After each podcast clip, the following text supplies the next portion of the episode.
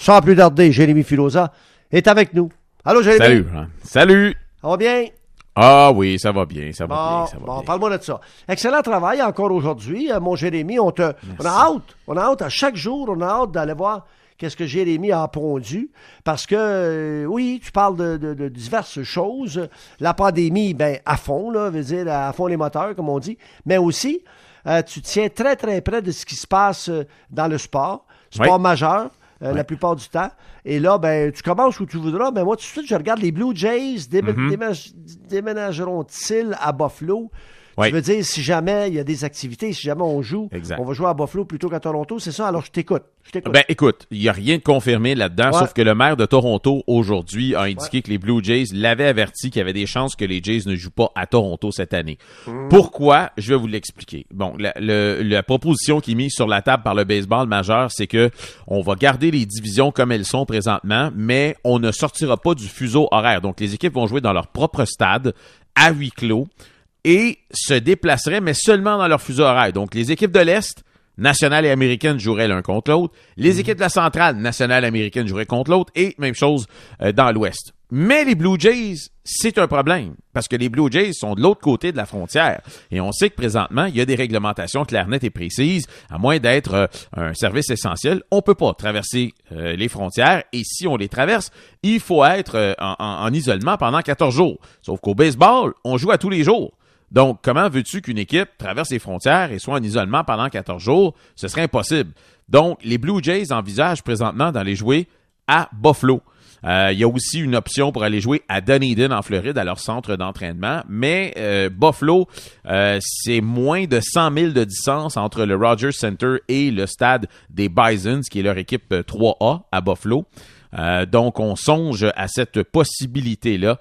Et quand, ça, quand je vois ça, ben, ça me fait penser bien sûr à l'impact aussi. Puis je me dis, est-ce que l'impact va devoir se déplacer aux États-Unis lorsque les activités vont reprendre? En tout cas, je trouve ça quand même euh, très c'est sur intéressant. ce chemin euh, même que Tim Horton s'est malheureusement tué. Il y a de ça plusieurs, plusieurs années. Ah oui. Pour ceux qui Ah, euh, se demandaient c'est qui Tim Horton, Mhm. Ben, c'est ça, un ancien joueur de hockey, tout un joueur solide, euh, comme les Picards l'étaient aussi, puis euh, il s'est tué en, en- en revenant euh, de, de Buffalo.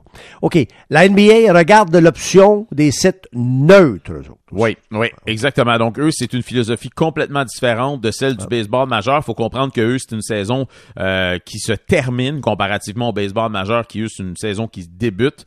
Donc dans la NBA, on a identifié présentement deux sites, Orlando et Las Vegas. Ce seraient les deux hubs. Excusez l'expression parce que je cherche un terme francophone qui désigne hub, mais j'en trouve pas. Des centres, on pourrait les appeler comme ça, des épicentres, euh, où on voudrait installer euh, des périmètres où, toutes les équipes seraient dans les mêmes villes et même que David Stern a dit euh, que si jamais c'était possible, qu'on allait même mettre toutes les équipes, les 30 équipes dans la même ville.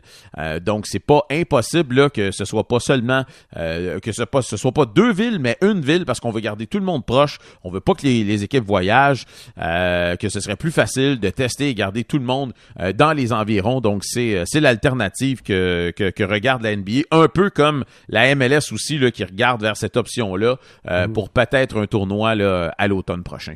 C'est spécial, hein? Tu vas tester euh, des gars, pour la plupart, Ouais. qui, parce que tu vas tester des dames aussi dans l'entourage et tout ça.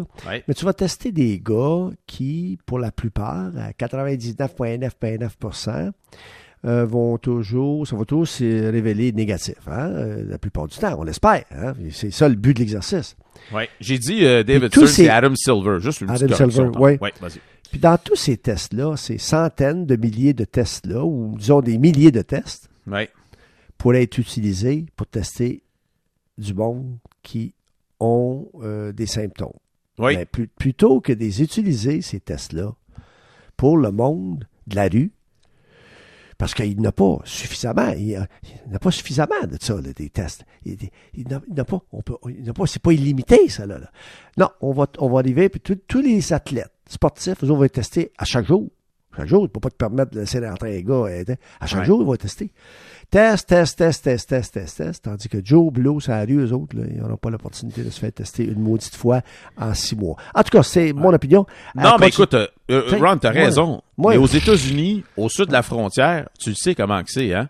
Au plus haut offrant, les, les États, présentement, se battent pour avoir des tests. Il y en a un qui mise. Ça, je te disons, dis. m'a- donné plus que l'autre. Non, moi, Ça, combien qu'il t'offre, lui? 200 pièces, m'a donné 250. Que- Alors, les ligues qui arrivent là, puis les autres, regarde la UFC cette fin de semaine. Ils en ont eu des tests en une heure. Hey, en ont, c'était-tu tout croche, ça, en fin, en fin de semaine?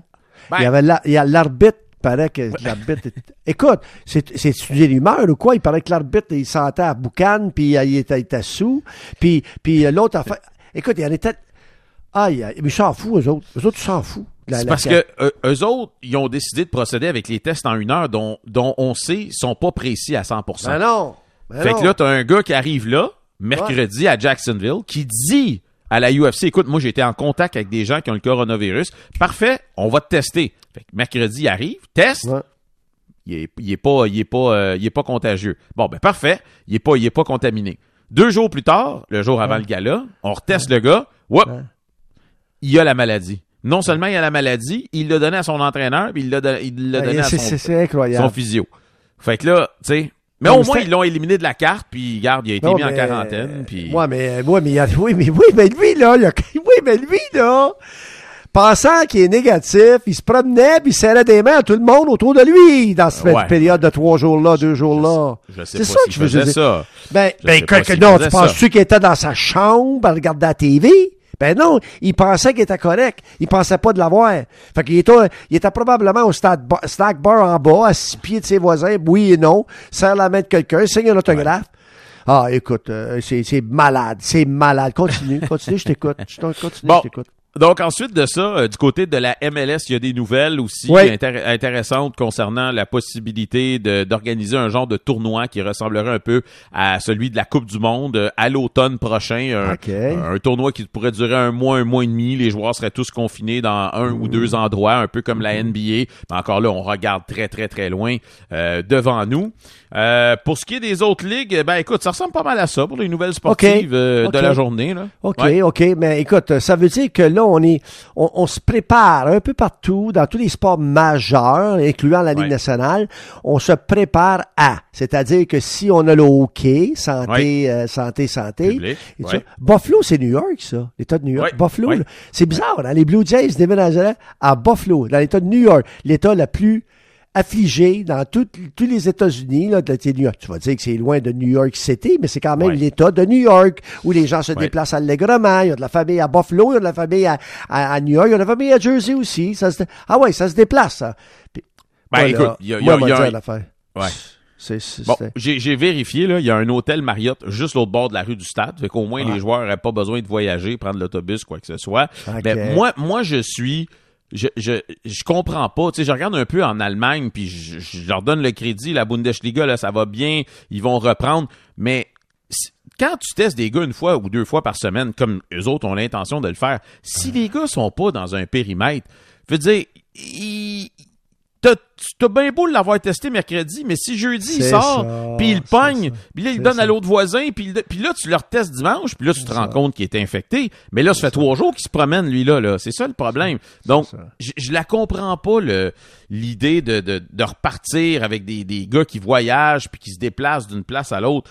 Je sais pas comment on va faire pour faire pour moi ça n'a aucun sens, il y a aucune logique là-dedans.